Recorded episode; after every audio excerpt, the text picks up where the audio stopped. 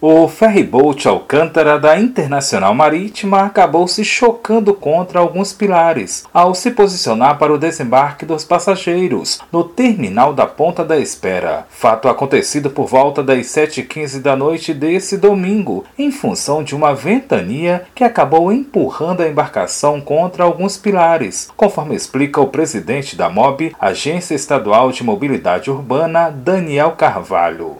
Chegada do barco, né?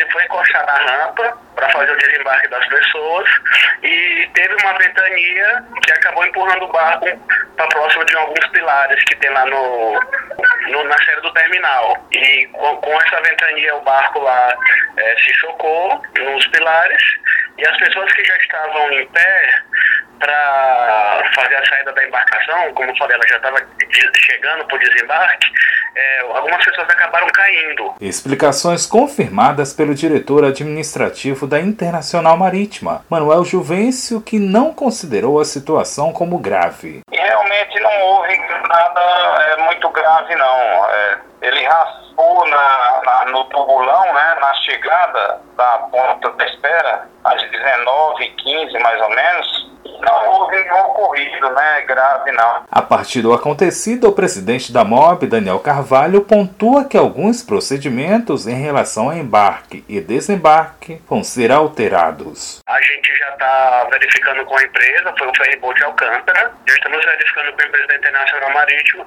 e muito provavelmente a gente vai adotar algumas alterações de procedimento no que se refere ao embarque e desembarque de passageiros. Infelizmente, a gente tem o hábito, é, nem todas as pessoas aguardam a embarcação para apropriadamente para sair, se dirigir à frente do barco, sair. É, que tipo avião, né? Todo mundo tem que aguardar sentado até que tenha a parada total. Medidas direcionadas à segurança. Medidas no que se refere aos procedimentos, notadamente de segurança, de desembarque, principalmente. Seria o principal desses. É, orientar que todos os passageiros permaneçam dentro da, da cabine, dentro das cabines, né? Não descer as escadas já para ir na direção é, dos veículos e da própria saída da embarcação, até que haja parada total da embarcação na rampa. O que já começa a valer a partir desta segunda-feira. Fez uma reunião agora há pouco, estava nessa reunião com a Internacional, com a própria Serviposto também, que é operador, está sob intervenção do Estado, é, orientando nesse sentido. Na verdade, já existe essa orientação oficialmente só que muitas vezes as empresas não acompanham, não, não as fazem. Teve a conversa no sentido de que seja monitorado e cobrado pela tripulação. São as próprias operadoras que possuem, são os funcionários da embarcação. O que a gente vai fazer é fazer um monitoramento na chegada das embarcações se está sendo observado ou não. Daniel Carvalho observa ainda que não houve vítimas. Que teve foi uma moto que quebrou a lanterna, a lanterna da frente, o farol, só o vidro. Ninguém se machucou, não teve nada disso não. De fato, é um susto, é, Borges, é um susto muito grande, né? Porque é uma máquina enorme daquelas que te joga numa estrutura de concreto.